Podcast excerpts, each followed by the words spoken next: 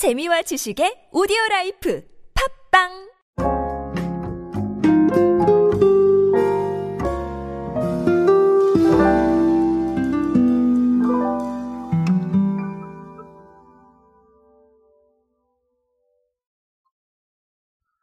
제 오디오 클립을 오랫동안 들어오신 분들, 그리고 또 팟캐스트, 예, 들어주신 분들은 아시겠지만, 저는 경험 마케팅을 상당히 중요시 하는 편입니다. 아, 사실은 그래요. 저는 뭐 이런 생각도 가끔 합니다. 어, 꾸준히 무언가 컨텐츠나 아니면 플레이가 이루어질 게 아니라면, 단발적으로는 경험시키는 게 훨씬 나을 수도 있겠다 이런 생각들을 하기도 합니다. 어, 그러다 보니까 우리가 뭐 시식이다 이런 부분들도 있었고 그리고 경험을 할 수 있게 만드는 어, 수많은 방법들을 고민을 했던 것이죠. 자, 근데 이런 부분들이 제가 뭐 최근에 알파 세대가 온다라는 책을 내기도 했지만 Z 세대 그리고 알파 세대로 넘어가면서는 더 중요해지지 않았나 싶어요. 그래서 제가 굉장히 많이 강조를 드리는데요. 어, 최근에도 아주 재미있는 사례가 있었어요. 성수동의 수피하우스에서 국내 최초 김치 팝업이 있었는데요. 자, 요 이야기 어떤 메시지를 담고 있는지 한번 간략하게만 알아보도록 하겠습니다.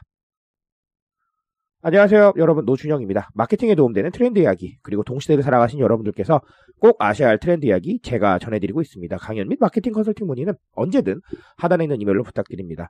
자, 최근에 말씀드린 대로 성수동 수피하우스에서 국내 최초 김치 팝업인 김치 블라스트 서울 2023이 있었습니다. 자, 요거 주체는 누구였냐면 대상 종가였어요. 자, 그래서 김치 지금껏 만나지 못한 즐거움. 자, 요걸 테마로 잡았습니다. 어, 김치에 대한 관여도가 낮은 MZ 세대는 물론이고 새로운 변화를 원하는 전 세대 소비자들에게 차별화된 김치 컨텐츠를 선보였다. 자, 요런 부분들이 좀 많이 다가옵니다.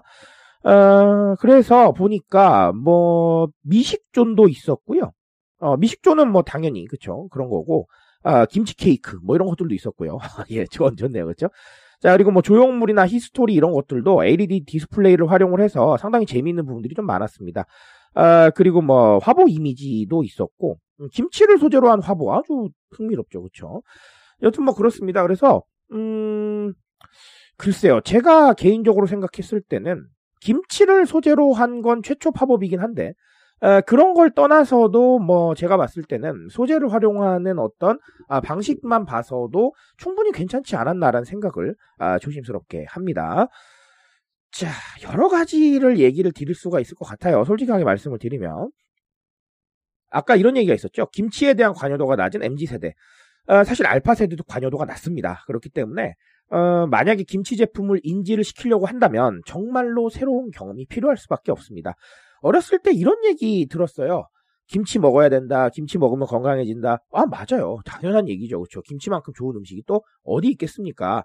너무나 당연하지만 자, 이런 얘기가 통할 수 있는 세대가 있고 아닌 세대가 있어요. 그런데 뭐 MZ 세대, 알파 세대 저는 그런 말로는 안 통한다고 생각을 해요. 뭔가 조금 더 흥미로운 얘기들을 좀 알려주고 그 흥미를 통해서 내가 아예 인지를 할 수 있어야 네, 해당 의견에 동의를 할 겁니다. 무조건 주입식으로 아, 얘기하는 건 저는 아니라고 봐요. 자, 그러다 보니까 이런 팝업이 나쁘지 않을 수 있습니다. 새로운 경험을 줄 수 있고 이 컨텐츠를 바탕으로 새롭게 인지할 수 있는 기회를 제공할 수도 있기 때문이죠. 그래서 저는 어, 팝업도 좋아요. 팝업도 좋고 컨텐츠도 좋고 어쨌든간 과거와는 다른 것들 아까 뭐 화보 얘기도 나왔지만 그쵸?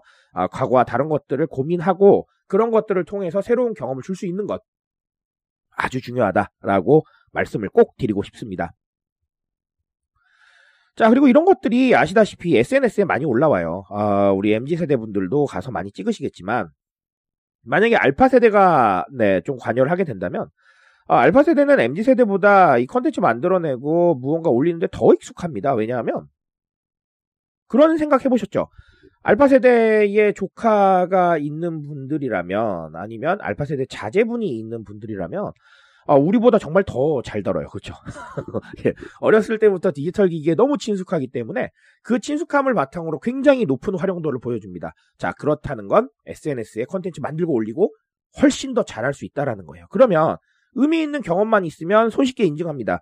아, 그런 부분들을 좀 우리가 잡아준다면 바이럴 마케팅에도 어, 자연스러운 연계 효과를 좀 볼 수가 있겠죠. 그래서 경험이 중요한 겁니다. 제가 많이 강조 드리는 거고요. 자, 그리고 이런 시도 그래서 하는 겁니다. 무슨 말인지 이해하시죠?